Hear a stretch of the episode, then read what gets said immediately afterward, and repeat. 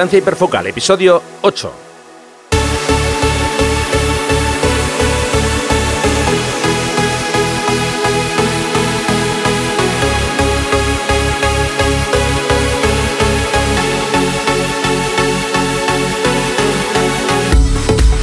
Hola, ¿qué tal? ¿Cómo estáis? Bienvenidos a un nuevo episodio de Distancia Hiperfocal, el podcast de fotografía de paisaje y viajes. Soy Rafa Irusta, fotógrafo especializado en fotografía de paisaje, y un día más está conmigo Sandra Vallaure, fotógrafa, viajera y responsable del podcast Destinos y Faca. Hola Sandra, ¿qué tal? ¿Cómo estás un día más? Hola Rafa, pues nada, muy bien, aquí todo estupendamente. Genial, así me gusta, con energía, con buenas vibraciones. Venga, vamos allá. Hoy hablaremos de cómo fotografiar cascadas y vamos a conocer, por supuesto, a un nuevo fotógrafo que nos va a traer Sandra, pero eso será un poquito más tarde. Antes quiero recordaros que imparto varios talleres de fotografía de paisaje en la costa cantábrica. Después de los talleres de Asturias y Vizcaya, ahora es el turno de la costa de Cantabria. Esto será durante los días 11, 12 y 13 de mayo un intenso fin de semana disfrutando con la fotografía de paisaje. Ya sabes que si quieres acompañarme, puedes consultar toda la información en rafairusta.com barra talleres. Repito, rafairusta.com barra talleres.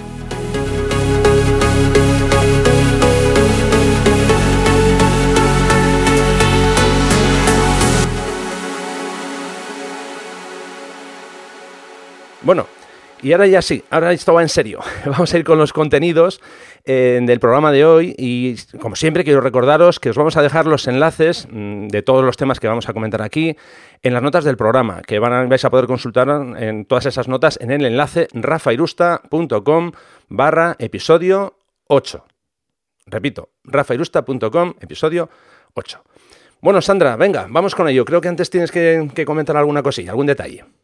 Sí, eh, si me lo permites, le quería dar las gracias a, todos los oyentes que estuvieron escuchando el, episodio anterior y que se han preocupado muchísimo pues, por facilitarme todo tipo de soluciones posibles e imaginables al tema de, gestionar las copias de, seguridad mientras estoy de viaje. Ha habido, como te digo, soluciones de, todos los tipos y entonces, bueno, pues quería darles las gracias a, todos esos oyentes que se han preocupado por, responder mis súplicas porque, bueno, pues eh, la verdad es que han tenido en cuenta toda mi problemática y, bueno, pues que, gracias, gracias por pensar en mí y por tenerme en cuenta y sobre todo por, por escucharnos y por hacernos un poquito de caso. Ahí, ahí, perfecto. vale, genial. Pues nada, una vez eh, dicho esto, vamos a ir ya con el contenido de hoy. Como ya os adelantaba antes, vamos a hablar de cómo fotografiar cascadas. Entonces, a ver, eh, vamos a hacer, digamos, una pequeña introducción del tema de fotografiar cascadas. Eh, como, digamos, como primer punto importante, bajo mi punto de vista, es el, clima. El clima o incluso el día correcto con el tiempo adecuado que vamos a, salir a hacer fotografías de cascadas. ¿no? Eh, cuando cogemos la mochila y nos vamos, ya digo, con, ese afán de vamos a fotografiar tal cascada, ¿no? Eh, yo creo que es fundamental tener en cuenta las condiciones meteorológicas para, saber lo primero qué nos vamos a encontrar. Si vamos a tener un cielo cubierto, un cielo despejado. Eh, obviamente, yo voy a hablar en, todo momento de mi experiencia. Y entonces, en mi caso concreto, para conseguir las mejores fotos de cascadas, yo siempre digo lo mismo. me gustan los días nublados o incluso, incluso ligeramente lluviosos. No voy a decir, un, vamos, una lluvia eh, torrencial, pero, pero sí que mm, ese típico día que caen unas gotitas, pero te mojan, parece que no te mojan, pero sí que te mojan. Entonces, bueno, pues en esos días mm, con el cielo cubierto, eh, digamos que las nubes lo que hacen es, actúan como, como difusor, ¿no? Nos van a dar una luz mucho más suave. Y, en ese caso concreto no vamos a tener esos contrastes tan fuertes entre, entre las zonas oscuras y las zonas más, más claras. ¿no? Em, puede darse el caso que en, algunas circunstancias a lo mejor no tengamos obviamente tanto color como tendríamos en, una situación con más luz, pero bueno, también tenemos herramientas que nos pueden ayudar. ayudar perdón. Luego vamos a hablar de alguna de esas herramientas, ¿no? como básicamente es el filtro eh, eh, polarizador. Sobre todo cuando estamos hablando de introducirnos en un bosque, ya digo, em, yo siempre prefiero elegir un día lo más mm, oscuro, si cabe lo más oscuro posible. Esto parece, a lo mejor suena un poquito tétrico, pero bueno, ya digo, en mi caso me da, me da buenos resultados. Aparte de eso, si salimos un día de, lluvia, eh, hombre, a no ser que sea el típico día que no para, no para, no para, pero bueno, siempre tenemos la posibilidad de encontrar un pequeño hueco ahí, un pequeño, em, una pequeña porción del cielo que se abre e incluso podríamos mm, fotografiar algún que otro arco iris. No sé si alguna vez te ha pasado a ti, Sandra, que cuando has ido por ahí de caminata con días de lluvia, que has tenido ese momento, ¿no? Que a veces de repente, pum, para 10, 15 minutos y tienes esa posibilidad de, captar un, un arco iris. Pues mira, la verdad es que no, no he tenido esa suerte. Vaya, si lo sé no pregunto. A mí cuando, cuando, cuando he ido a, sitios donde potencialmente hubiera, hubiera cascadas que, fotografiar, me han pasado justamente las dos cosas que tú recomiendas como ideales y que a mí no me han ocurrido. Es decir, yo he tenido días de sol preciosos, con lo cual he tenido un rango dinámico brutal cuando he ido a, fotografiar cascadas en, en, eh, medio de bosques. Y luego cuando he hecho caminatas, mm, pues digamos, en, en parques nacionales o en la naturaleza o lo que sea, una de dos. O me ha llovido y me ha caído la del pulpo, entonces he acabado calada hasta las trancas, o eh, me ha hecho un sol de justicia. Entonces no, lo del arco iris muchas veces los he visto desde el coche, que son preciosos, pero no, no he tenido esa suerte. Seguiré cruzando los dedos. Yo alguna, alguna sí que alguna vez sí que he tenido suerte. De hecho, estaba recordando ahora que creo que vamos, el viaje donde más mm, arco iris he visto yo creo, si no recuerdo mal, que fue el viaje a, Escocia. Aquello era increíble, vamos. En concreto en la, en la isla de Skye aquello es que ibas caminando, o sea, caminando o incluso ibas en coche y, como el, tiempo cambiaba de forma casi constante, ¿no? Había momentos, de, repente llovía 20, 20, minutos, media hora, de repente paraba, en, como digo, se abría un poco el, el cielo, en fin, la verdad que, fue algo, algo bastante mm, interesante, ¿no? Y bueno, y aquí cuando he salido por aquí también, también sí que ha pasado eso eh, algunas veces. Claro, si sales en típico día, como dices tú, que, empieza a, tirar agua, o bueno, no que empieza, que lleva tirando agua ya desde horas atrás y que no abre nada, pues, hombre, ahí lógicamente estás, estás en una situación complicada, ¿no? Eh, posibilidades en esos casos, pues un buen paraguas e intentar, eh, intentar hacer alguna foto. No suele ser fácil, pero bueno, eh, hombre, si no hay viento, de todas formas, sí, sí que se puede, sí que se puede hacer.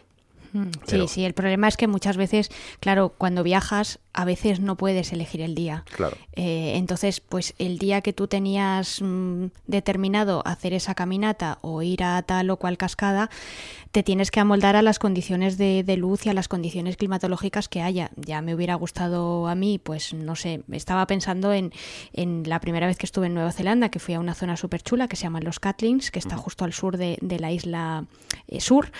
Y, y, entonces, pues es un, es un paisaje bastante eh, digamos que curioso porque es una zona de costa, pero en el interior, no muy lejos de, la costa, pues hay un montón de lo que llaman ellos rainforest, que son eh, bosques húmedos, y ahí hay una serie de cascadas bastante chulas. Pero claro, el día que estás en los Catlins es el día que estás en los Catlins, o sea, no, no puedes elegir si llueve o no llueve o hace viento. Estamos hablando de Nueva Zelanda, un poco parecido a lo que tú comentabas de Escocia. Entonces, mm. bueno, pues, pues tienes que hacer las fotos como buenamente puedas. Sí, sí claro, sin duda. Bueno, una vez hecha esta, esta pequeña introducción, eh, vamos a ir ya con, digamos, tres apartados ¿no? importantes. Vamos a empezar por el número uno, que es eh, el apartado de la composición de la escena. Y bueno, vamos a, yo os voy a hablar un poco de algunos, algunos consejos. A ver, yo por ejemplo lo que suelo hacer antes de colocar el trípode, porque muchas veces, digamos que nos hacemos a veces no esclavos del, del trípode. Llegamos, esto ya lo he comentado creo que alguna vez, llegamos, abrimos el trípode, colocamos y ya está ya, ya tenemos ahí el primer encuadre. Eh, bueno, yo no, no, hago eso. Yo lo que hago es dejo la, mochila. Bueno, dejo la mochila. Si está muy húmedo el suelo, no. bueno, sigo con la mochila en la espalda, pero eso sí, cojo la cámara, saco la cámara y lo que hago es me doy una vuelta por la zona con la cámara en la mano y bueno, pues eh, intento buscar encuadres eh, directamente con, la cámara. Aquí en estos casos, por ejemplo, lo que suelo hacer, bueno, tengo la cámara puesta en prioridad a la eh, apertura, AV, en Canon, en, en Nikon serie A, y, directamente subo el ISO, como generalmente, si hablamos, por ejemplo, de un bosque, suele haber poca luz, pues bueno, subo el ISO para que no tenga ningún problema en, este caso, para poder hacer tomas, que a ver, esto van a ser, como digo yo, tomas de apuntes, no son tomas, tomas finales, son tomas de apuntes, pero bueno, para que tenga una velocidad eh, adecuada, que, no tenga que esperar mucho rato o que no se me mueva la foto. Eh, bueno, pues directamente, como digo, subo el ISO y entonces empiezo a hacer fotos de, la zona, de, posibles encuadres. Y bueno, reviso en, la pantalla y si algo de lo que voy haciendo me gusta, bueno, pues entonces ya, ya tengo una referencia. Eh, a lo mejor a veces mm, a una toma de pie, pero otras veces pues me, agacho un poquito y demás. Bueno, como digo, si hay una toma que me gusta, pues ya puedo colocar el trípode. Ahí es donde ya tengo, digamos, un punto, un punto inicial, ¿no? Para, para empezar. Bien, eh, una vez que, hago esto, busco elementos, claro. O sea, a la vez que estoy haciendo esto, me refiero, busco elementos, por ejemplo, pues una roca para, usar en, un primer plano, o incluso algún árbol o algún tronco de árbol que me pueda ayudar en la, en la composición, ¿no? Em, en muchos casos, aunque por ejemplo yo he puesto el angular, el, imagínate que voy con el 16-35, eh, eh, no me limito solo a, hacer tomas con el, con el, 16. A veces cambio, pongo el 24-105 y bueno, busco encuadres un poquito más cerrados. Incluso a veces, aquí ya todo depende de cómo es la cascada, e incluso mm, uso el, el tele. Bueno, antes tenía un 70-200, ahora tengo un 100-400, entonces me alejo un poquito más y digo porque si no, no me caben en encuadre, claro, y busco encuadres más, más cerrados. A lo mejor, por ejemplo, donde cae el agua que está rompiendo, bueno, pues busco un pequeño detalle ahí de cómo rompe el agua con, con las rocas o incluso la parte media de la, de la cascada, ¿no? Eh, ya digo, ahí es cuestión de, primero darme una vuelta y, ver un poquito la zona y ver qué, posibilidades eh, tengo. Eh, mientras, mientras trabajas la, composición, y, perdona que te interrumpa, eh, sí que me gustaría apuntar, que, que, no lo has hecho, que hay que tener un montón de cuidado. Es decir, estamos hablando de una zona llena de rocas, ramas, raíces, hojas, musgo, con lo cual las probabilidades de resbalar son bastante grandes eh, mm. y corremos el riesgo de que o se nos caiga el equipo o hacernos daño, pues eh, llámese una torcedura o incluso un esguince, con lo cual el trabajo de exploración, que es muy muy importante porque es verdad que al final es lo que nos va a ayudar a hacer la composición, hay que hacerlo con mucho, mucho, mucho cuidado y, Tú antes comentabas que si el suelo está muy mojado no, no, dejas la mochila en el suelo. Yo también hago lo mismo, pero hay que tener cuidado porque también si nos estamos moviendo entre este tipo de terreno con la mochila, con lo que ello conlleva, el, el cambio, digamos, de, de, equilibrio, el peso que llevamos, etcétera, pues en fin, cuidado porque no sería la primera vez que veo a alguien pues darse un castañazo y, y la verdad es que no tiene ninguna gracia. Eh, cierto, muy, muy, muy cierto. Yo, por ejemplo, de hecho, ahora que lo dices, eh, eh, yo tengo botas de agua, creo que ya he hablado de ellas alguna vez, que son de las que me llegan hasta, bueno, me cubren toda la pierna. Y dependiendo de, hombre, si me voy a ir a hacer una cascada a Islandia, no me voy con esas botas, pero si es por aquí, por la zona, sí, yo me voy con esas botas, porque de, esa forma puedo moverme con mucha más tranquilidad que si voy con las botas normales, digamos, las de montaña, las de goretes, ¿no? Entonces, yo siempre llevo, como digo, las botas en, generalmente las van siempre en el maletero.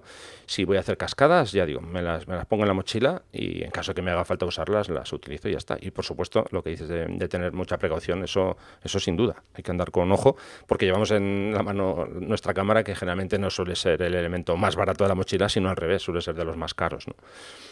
Incluso, fíjate, yo iría más allá porque a, mí a veces también me ha pasado que, bueno, pues estar de viaje, no llevo botas de agua, evidentemente, llevo unas botas de, de montaña normales y, y, corrientes con Goretex, pero que, bueno, al final, si meto todo el pie en el agua, pues al final se me va a llenar.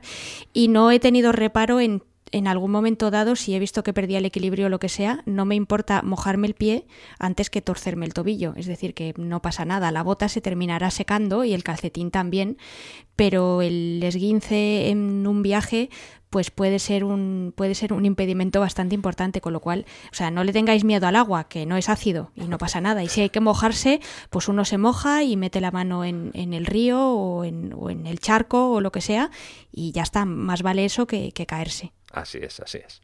Bien, bueno, vamos a seguir un poquito hablando más de composición y ahora os voy a hablar de, del ángulo, el ángulo que, vamos a elegir a la hora de hacer la toma, ¿no? Eh, yo creo que por definición Mm, el 99% mm, tendemos a hacer la foto de frente. Yo veo una cascada y sí, sí, pum, me pongo enfrente y hago la foto. Bien, eso es una opción. Es más, en algunos casos no tienes otra, otra posibilidad, ¿no? Pero mm, yo lo que, lo que quiero es invitaros a que hagáis no solamente esa toma frontal, sino que os mováis un poco hacia la derecha, hacia la izquierda y que busquéis un ángulo, eso que no sea frontal, desde un ángulo más, más lateral porque en ese caso vamos a conseguir, a ver si yo hago la foto frontal, vale, veo la cascada y ya está.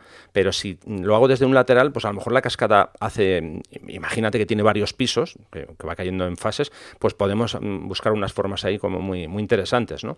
Eh, luego, a ver, si la cascada es una cascada mm, larga, por decirlo de alguna forma, más que ancha, eh, generalmente ahí obviamente suele, suele mm, digamos que ir mejor una composición con la cámara en formato vertical. Y si es más ancha, como digo, pues al revés, ¿no? Pero bueno, esto no siempre es, eh, la, norma no dice que, tenga que ser así. Eh, de hecho, yo, soy, yo siempre soy muy partidario de hacer, mm, si puedo, toma vertical y toma horizontal y luego ya, ya elegiré, ¿no? Pero bueno, digamos que por regla general lo normal es que una cascada larga la hagamos en vertical y una más ancha que la hagamos en, horizontal, por decirlo de alguna forma. Eh, entonces, bueno, a la hora de hacer, por ejemplo, una toma vertical, ¿no? Yo lo que suelo buscar es un primer plano potente, un, no sé, pues una roca con musgo, una roca con unas hojas. Eh, a veces, eh, yo creo que todos alguna vez hemos visto, ¿no? algunas fotografías que de repente dices, fíjate, esas hojas que están en primer plano, qué bien han caído ahí las hojas, de forma perfecta. Y no dudo que en algunos casos las hojas seguro que estaban ahí, pero también me consta que hay muchas, mm, mm, eh, muchas situaciones en las que, bueno, entre comillas, arreglamos la escena para que estéticamente sea más, más agradable a la vista. Esto ya es a gusto del consumidor. Eh, que no quieres mm, poner hojas porque dices, no, no, a mí no me gusta tocar nada de lo que voy a fotografiar. Vale, perfecto. Pero bueno, tampoco pasa nada, ¿eh? Por coger una hoja, colocarla allí en una posición que te guste y ya está. Una, dos o las hojas que, hagan falta, vamos. Digo, hojas o, en fin, lo que sea, una rama incluso, si te, si te gusta. Si está ya caída en el suelo, bueno, pues la puedes, la puedes eh, colocar ahí. Eh, lo que sí, bueno, esto va, va, tanto para tomas verticales como horizontales. cuidado con una cosa. A ver, si yo busco un primer plano grande, una roca muy potente, una roca, digo, una roca, un tronco de árbol o lo que sea, eh, si yo me centro en ese primer plano y le doy mucho eh, protagonismo, por ejemplo con un angular, si yo me acerco mucho a ese primer plano, claro, ese primer plano me va a comer, por decirlo de alguna forma. Pero ¿qué va a pasar con la cascada? Que va a quedar en el fondo, que va a quedar muy pequeña en el fondo. Y al final, mm, claro, hacemos la fotografía de ese pedazo de primer plano con la cascada al fondo que casi casi muchas veces pasa desapercibida. Ah, pero hay una cascada. Ah, espera, espera, voy a ampliar la foto porque no la veo. Entonces, por eso digo que cuidado, porque eso, en ciertos casos, si, usamos un angular y nos acercamos demasiado a ese primer plano que hemos localizado, esa roca o, esa, roca con hojas o lo que sea, como digo, puede quedar eh, nuestra cascada perdida ahí en, en el fondo. Así que cuidado, cuidado con eso. Claro, al final lo que hay que hacer es equilibrar los pesos y darle a cada uno su, su parte en, en, el encuadre eh, para que, bueno, pues uno no se, no se coma al otro. Y también es verdad que muchas veces si buscamos elementos en, en el primer plano, pues tenderemos también a, buscar unas posiciones más bajas, ¿no? Que no sea hacer la típica composición pues donde estoy perfectamente de pie, sino que a veces pues también intentaremos agacharnos o, poner el trípode. A mí me gusta muchas veces poner el trípode lo más bajo posible em, y a veces incluso eh, moviendo lo que es la cámara de abajo arriba para darle todavía más fuerza a, la cascada y que se note todavía más la fuerza de cómo va cayendo el agua gracias a la, a la gravedad, ¿no? Sin olvidarme obviamente del, del primer plano, pero, pero es un recurso que me, que me gusta bastante. Eso es. Y bueno, y sobre todo un tema importante que si tenemos mm, diferentes focales, no hay que usar solamente la focal más angular que tengamos, sobre todo por esto que digo, ¿eh? que cuando usamos una focal muy, muy angular, eh, lo que tenemos al fondo tiende a verse súper pequeño y muchas veces pasa, pasa desapercibido. Como tú muy bien has dicho, hay que compensar esos pesos y que no se coma el primer plano al fondo. Ojo, Ojo, a no ser que queramos ese efecto, ¿eh? que, puede ser que alguien lo quiera, vale, perfecto. Pero bueno, de hecho puedes hacer las dos cosas. Haces esa con ese primer plano tan potente y otra que se vea un poco menos presente ese primer plano y que tengamos la, cascada al fondo de forma, de forma clara. Cuando estás cambiando eh, de, de, objetivo, Rafa, ¿cómo, ¿cómo haces para evitar pues eh, todos los problemas de humedad que ya sabemos que hay en, en una cascada, ¿no? Pues el, tema del spray, etcétera. ¿No te da miedo? Porque a mí es una cosa que me da bastante pánico mm. y al final, pues eh, yo misma me limito y, y muchas veces eh, no cambio de objetivo precisamente por, por el miedo a que me entre a que me entre agua ya sea en el sensor o en el objetivo también es verdad que yo uso un equipo que no está sellado con lo cual pues intento ser especialmente precavida pero ¿cómo haces? Bien, a ver, eh, obviamente todo va a depender del entorno en el que nos estamos moviendo, ¿no? Si, claro, si yo estoy muy cerca de, la, cascada y hay mucho, mucha agua en, suspensión, mucho, mucho spray, obviamente allí no lo hago. Me retiro un poco, eh, yo qué sé, 5 o 10 metros el, espacio que necesite, claro, siempre cuando no esté lloviendo. Y, lo que hago es, bueno, yo digamos que llevo una especie de liturgia, si se, me, se, me, permite la palabra, que es la siguiente.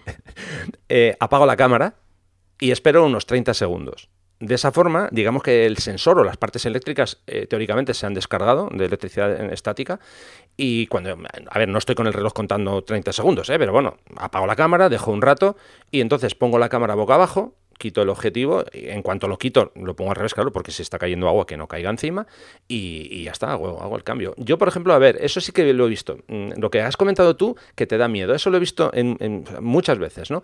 En los talleres es muy habitual, es, que me da mal rollo cambiar de objetivo. A ver, em, ya, sí, estamos de acuerdo que son cosas delicadas, un objetivo, una cámara, pero bueno, que tampoco hay que usar, eh, mm, no sé, equipo de laboratorio con estos guantes especiales para sujetarlo. Quiero decir que está bien que tengamos cuidado, pero bueno, que son herramientas que están ahí, hay que cambiar de, objetivos. Por ejemplo, mira, a mí me, da, me daría más miedo cambiar un objetivo en un desierto eh, un día mm. que, que, veo yo que el ambiente está muy cargado de, polvo. Eso, eso, fíjate, eso me daría más miedo que cambiarlo en, en, una situación como esta que estamos comentando.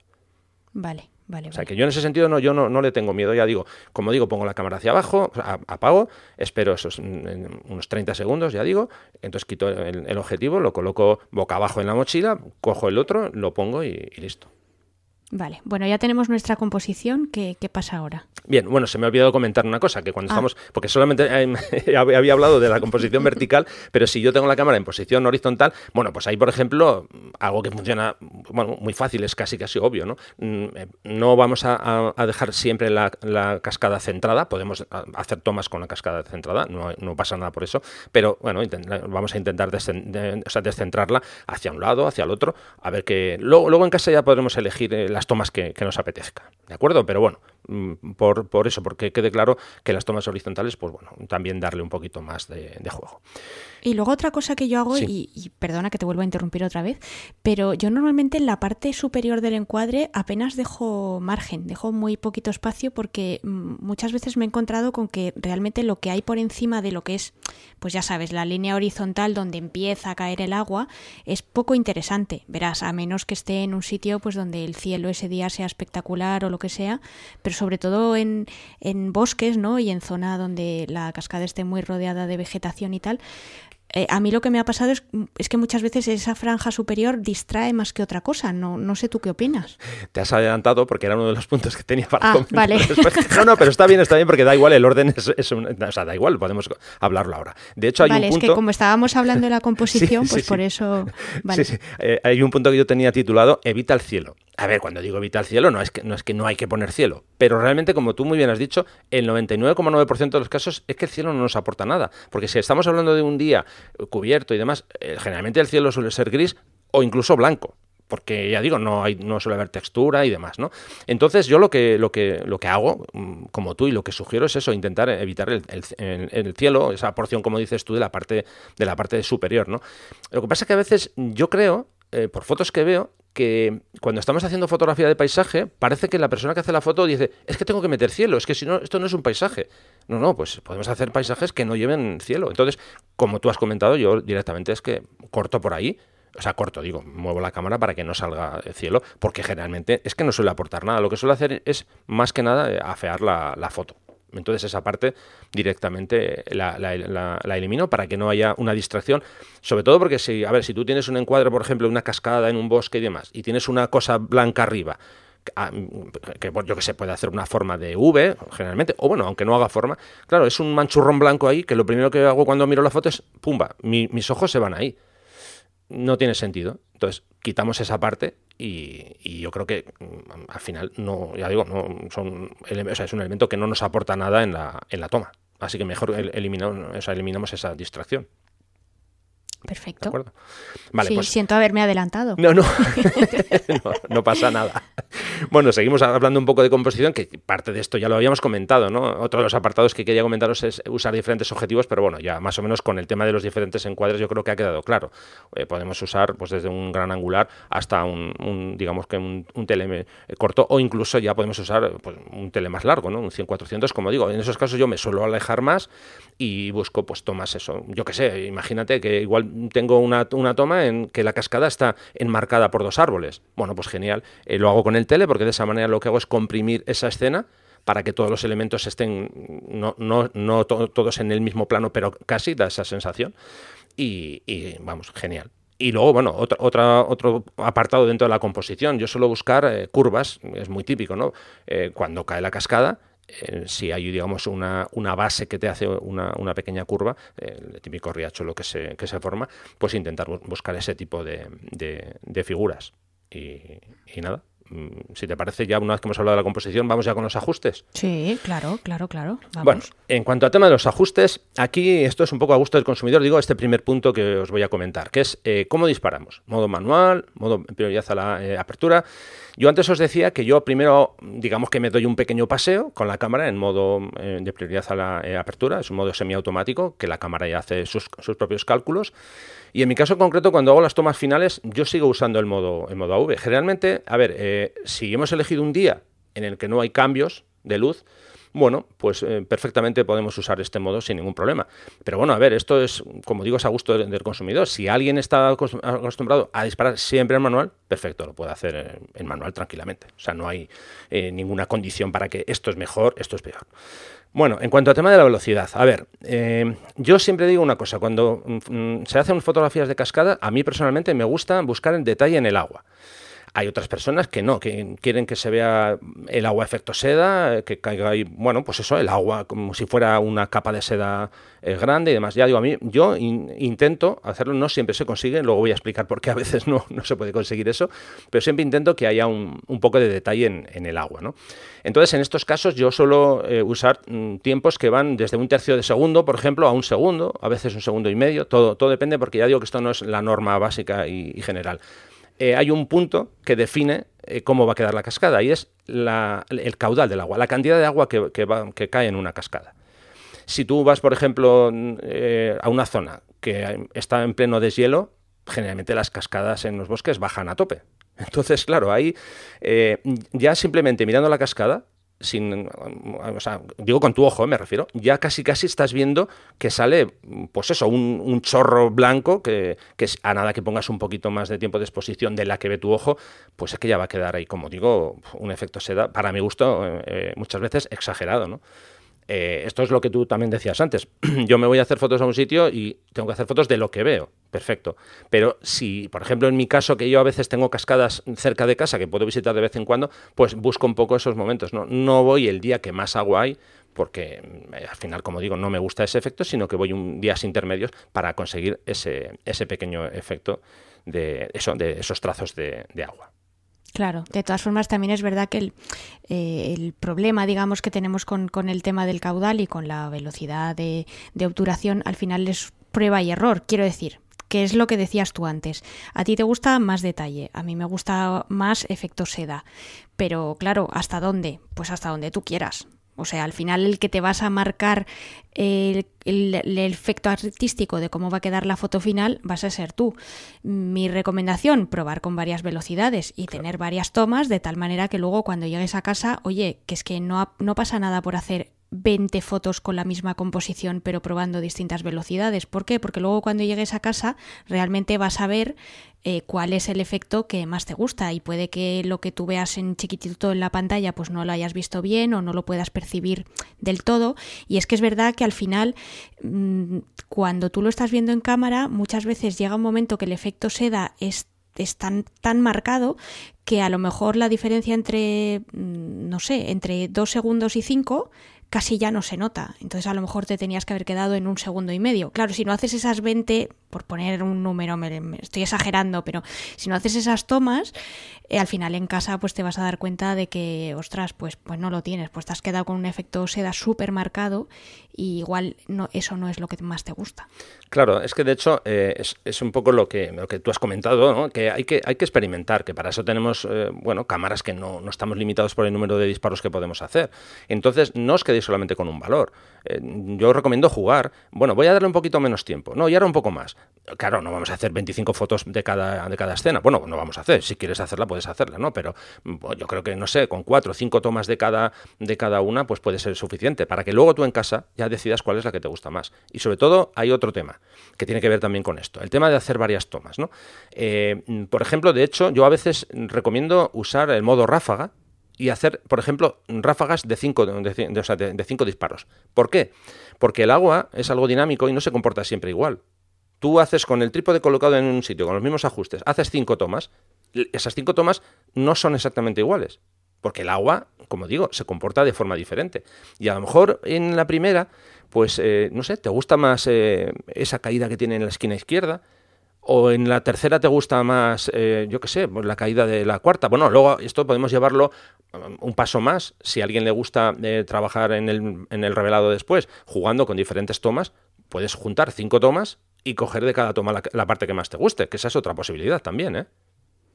O sea que esto ya. Puedes hacer una composición ya mucho más avanzada, sí, sí, efectivamente. Y al final siempre será una composición de todas tus fotos, con lo cual tampoco lo que estás haciendo es un trabajo artístico ya de un, de un flujo pues muchísimo más avanzado. Pero sí, sí, tampoco le estás robando la foto a nadie. Quiero decir que le estás cogiendo trozos de tus propias fotos, que es lo que más te gusta. Evidentemente te va a llevar más tiempo delante del ordenador, pero bueno, si es algo que te apetece hacer, pues también es una buena, es una buena opción.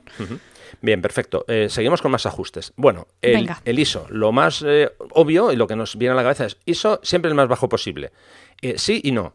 y me voy a explicar. Sí, por regla general sí, pero vamos a imaginar una situación en la que, bueno, se me ocurre que, por ejemplo, tenemos viento eh, vale, el, con el viento del agua, salvo excepciones que en algunas cascadas el, viento mueve mucho el agua y, lo desplaza, eh, pero lo que va a hacer el viento es mover, por ejemplo, las ramas que tengamos cerca o alrededor. Si eh, tenemos un encuadre que está, tenemos enmarcada en nuestra cascada con unas ramas, claro, si tenemos viento muy fuerte con ISO 100, un tiempo de exposición de, de 3, 4 segundos o 2 segundos, vamos a tener esas ramas movidas. Entonces, a lo mejor tenemos que hacer alguna toma, probar alguna toma con un ISO mm, como ISO 800 o yo qué sé, ISO 1600. Yo a ver, yo tengo fotos, no de cascadas, pero bueno, en este caso fotos de otoño hechas a ISO 3200. Y alguien dirá, oh, qué burrada. Ya, ya, pero es que con eso mm, lo que, lo que hago es conseguir que esas ramas no se muevan.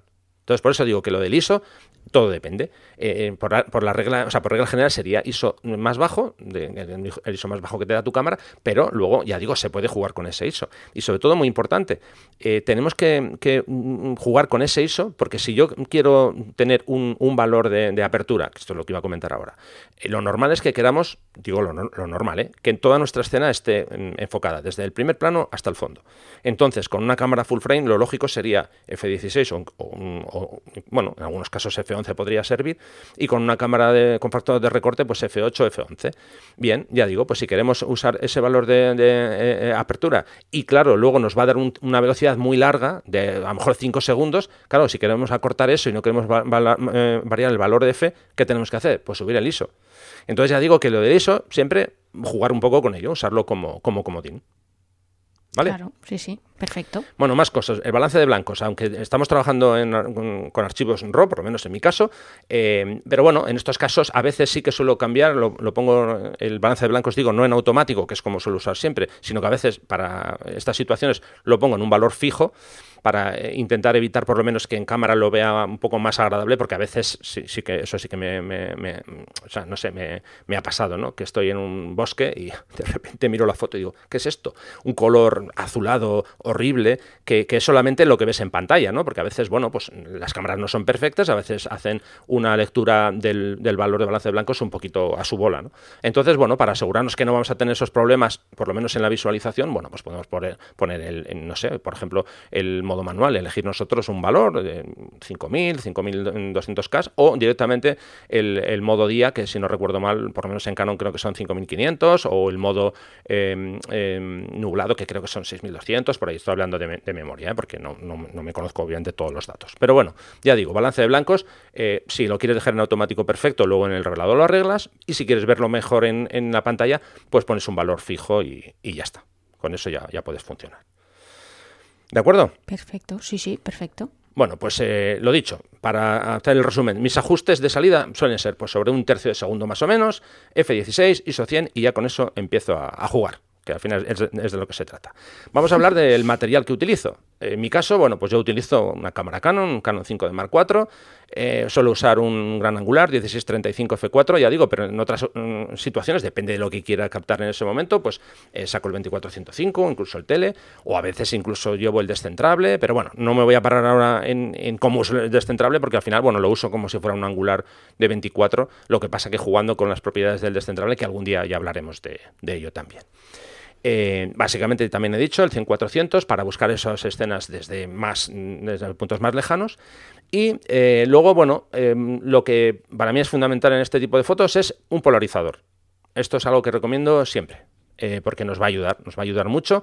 Eh, básicamente, pues bueno, para evitar reflejos, eh, típicos reflejos que se producen en las rocas mojadas que tenemos, o en incluso si tenemos, estamos en otoño, bueno, me da igual, o en primavera, y hay lluvia, las hojas tienen brillos, bueno, pues todo eso podemos suavizarlo con el polarizador.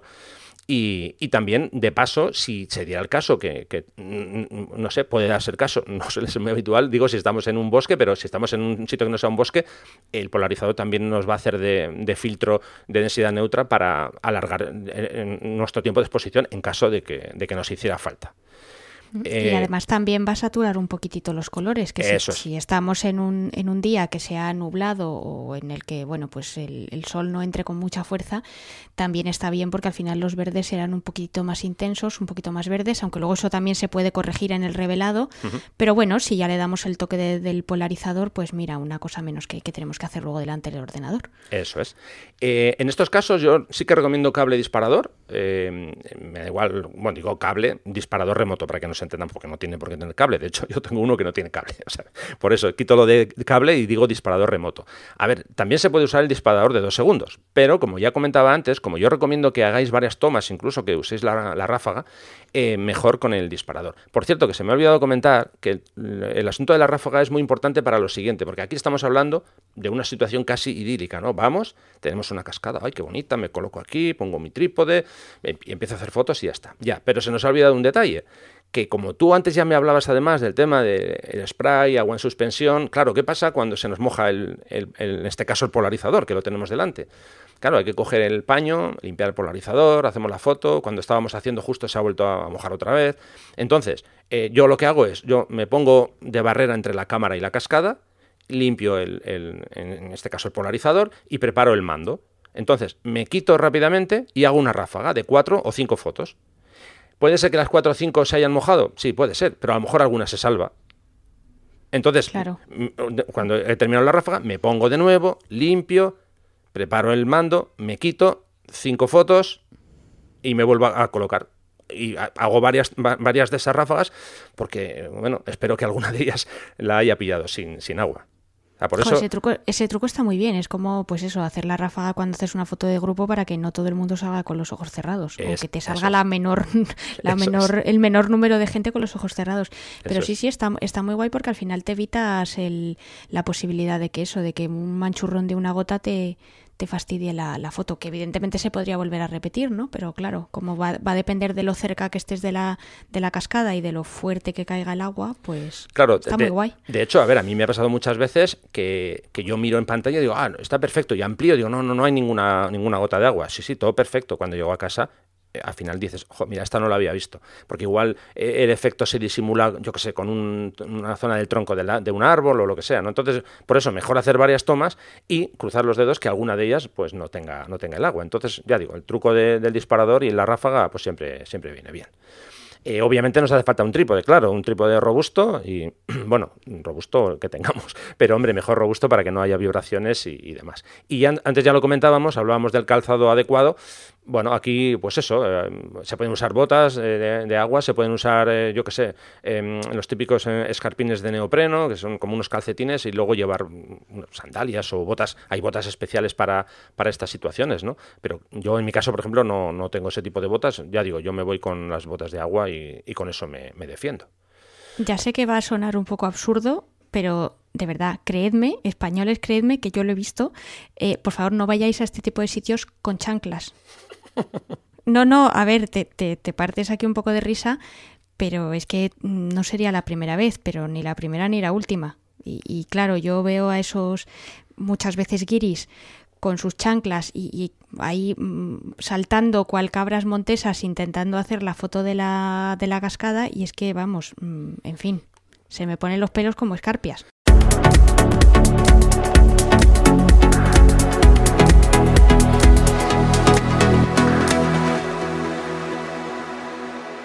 Bueno, pues vamos ya con el repaso final. Eh, vamos a hacer una especie de flujo de trabajo, ¿vale? En diferentes puntos. Eh, para que no se nos escape nada. Bueno, lo primero, llegas a la localización, no te limites a hacer fotos desde el momento que llegas y ya dejar la mochila y ya está, sino que muévete, busca diferentes puntos de vista, eh, si hay que agacharse uno se agacha, si te tienes que tirar al suelo te tiras, en fin, busca diferentes opciones. yo lo suelo hacer con la cámara en la mano, que siempre me, ayuda. una vez que ya he hecho eso, más o menos, coloco el trípode ya en la posición que quiero y empiezo a, trabajar la, escena. cámara horizontal o vertical, dependiendo de lo que quiera captar en ese momento. Eh, obviamente el polarizador, creo que ya lo sabéis, pero bueno, es un filtro que hay que girarlo para buscar el efecto que, más nos guste. Eh, no hemos hablado del, tema del enfoque, pero bueno, obviamente tenemos que buscar un, punto de enfoque que, digamos, se centre en lo que nosotros queremos captar. Puede ser que solamente quieras enfocar más en el primer plano y que el, fondo, en este caso lo que sería la cascada, quede más desenfocada, eso ya a tu, a tu gusto. Eh, siempre revisar el frontal del objetivo o del polarizador si lo tenemos puesto cuando hay lluvia, o cuando hay lluvia o cuando hay agua en, suspensión. Y en ese caso ya sabéis, trapito, limpiamos, hacemos una ráfaga y a ver si tenemos suerte. Eh, hay que revisar los ajustes de la cámara. Yo en mi caso, como ya os comentaba, pues bueno, entre un tercio de segundo hasta dos segundos. Siempre ya digo, depende del caudal. F16, eh, ISO más bajo, ISO 100, aunque, eh, como digo, en ciertos casos puede ser que tenga que jugar con el ISO para entrar dentro de esos parámetros de, la velocidad. hago la foto, reviso el histograma, si hay gotas en la imagen ya sabéis lo que toca, repetir, y si el enfoque es correcto, pues vale, ya eso me serviría, pero insisto, el tema de las gotas, que luego llegamos a casa y nos llevamos el susto. Eh, bueno, aparte de eso, claro, mm, como ya comentábamos antes, yo siempre recomiendo hacer tomas, tomas, tomas, unas cuantas tomas, eh, bien sea ráfaga o, aunque no tengamos agua, hacer diferentes tomas con diferentes ajustes. Ya tenemos tiempo en casa después de, repasar. ¿De acuerdo? Y, nada, eh, a partir de ahí ya, pues tenéis que dejar volar vuestra imaginación, vuestra creatividad y, y que haya suerte. Claro, efectivamente, eso iba a decir yo, que la suerte acompañe. Bueno, pues nada, vamos a ir ya con el apartado de Sandra que nos quiere hablar de, un fotógrafo de viajes, ¿de acuerdo? Venga, vamos, Rafa.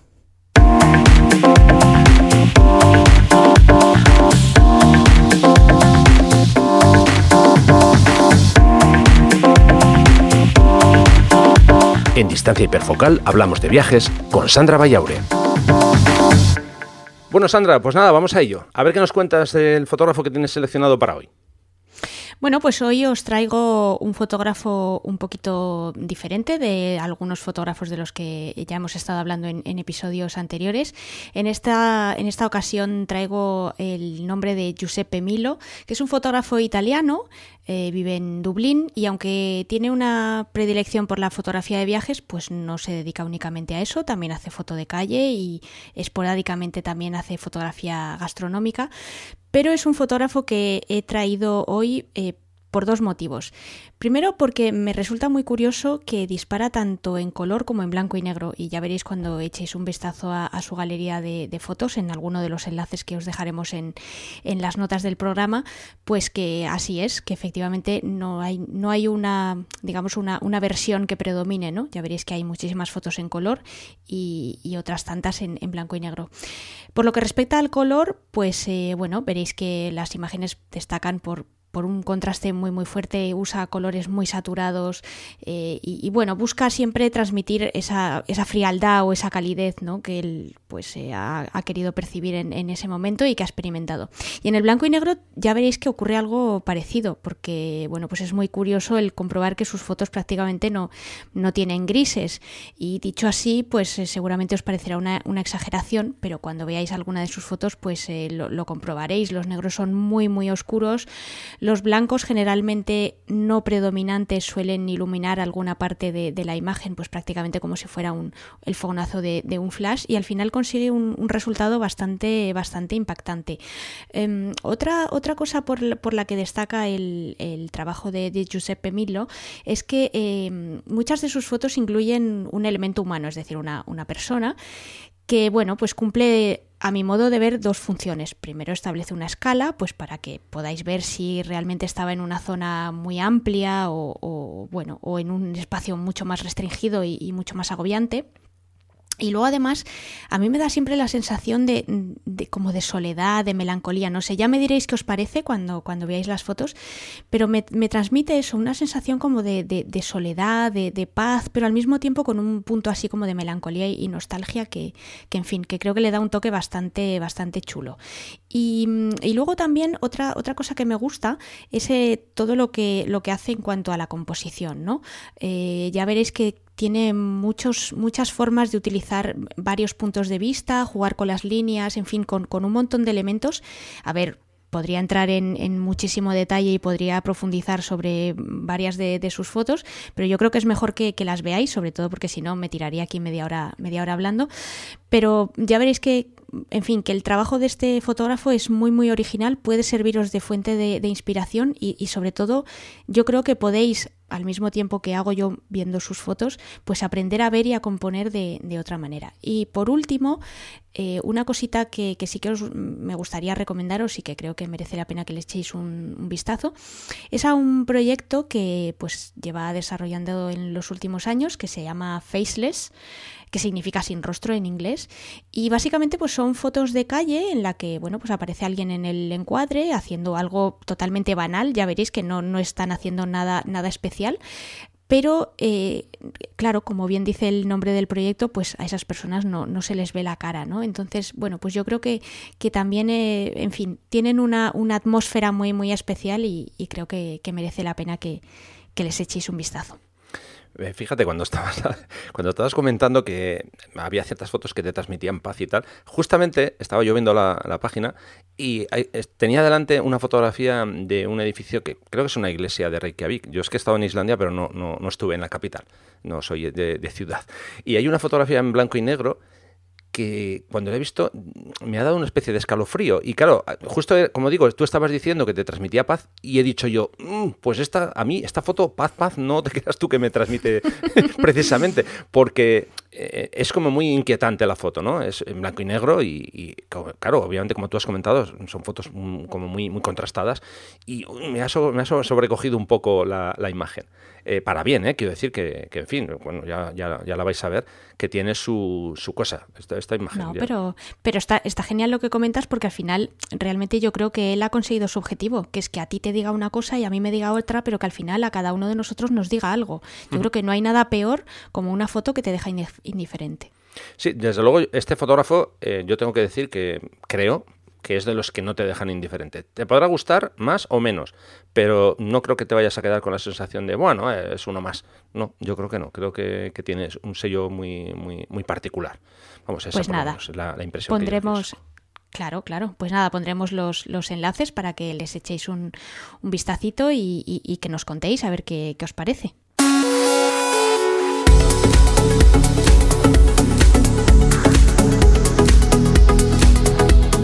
Bueno, pues nada, hasta aquí el episodio de hoy, Sandra, que como digo siempre, sé que soy muy pesado con esto, pero es que se me pasa el tiempo volando, me, pongo a hablar, me pongo a hablar, aquí nos enrollamos los dos y al final, pues eso, el tiempo, el tiempo pasa. Hombre, la verdad es que nos pasaríamos horas hablando. Lo importante es que todavía es verdad que no nos han mandado jamones, pero tampoco nos han tirado tomates, con lo cual yo creo que, bueno, pues de momento parece ser que nos aguantan. Hombre, yo tengo que decir, ya que estamos con este tema, que una vez más queremos dar las gracias eh, a todos por los que, a todos los que estáis ahí por, escucharnos. Eh, hemos cumplido hace muy poco eh, dos meses y la verdad es que estamos encantados porque bueno, eh, estáis ahí día tras día apoyándonos, mm, escuchando el podcast y, bueno, que estamos encantados. Mm, hemos recibido un montón de reseñas ya. Muchísimas gracias por esas reseñas y muchísimas gracias por todas las cosas que nos contáis, por mensajes y demás. Y vamos, que, es, un placer estar con vosotros cada semana. Sí, a mí sobre todo lo que más ilusión me hace es la, en fin, la cantidad de interacción que veo, ¿no? Que siempre hay eh, comentarios en las notas del programa o nos, eh, nos contactan a través de, Twitter, pues o bien citando a tu usuario Rafa Irusta o bien al mío que es Vayausa VA2LSA o SA y, y bueno, pues también te, te, mandan mails que sé que me haces partícipe de ello, así es que bueno, pues seguid, seguid contándonos vuestras vuestros comentarios, vuestras opiniones, nos podéis poner a caldo, nos podéis mandar ramos de rosas en fin, que, eso es lo que nos gusta, que, haya participación y que, y que, bueno, pues que esto no, no quede ahí un poco en el limbo, ¿no? Sí, sin duda estamos encantados de que estéis ahí y eso, eso se nota, ¿no? Nos lo hacéis llegar y eso realmente, realmente se nota. Así que, bueno, nada, pues lo dicho, muchas gracias y, vamos a ir cerrando ya el kiosco por ahí, ¿eh, Sandra? Sí, pues nada, da, un poco de penita, pero bueno, nos veremos en el próximo, ¿no? o nos escucharemos, mejor dicho. Exactamente, en 15 días estamos por aquí de nuevo, así que muchas gracias, Sandra, y un abrazo fuerte. Pues nada, un abrazo a todos. Un saludo, buenas fotos y hasta pronto.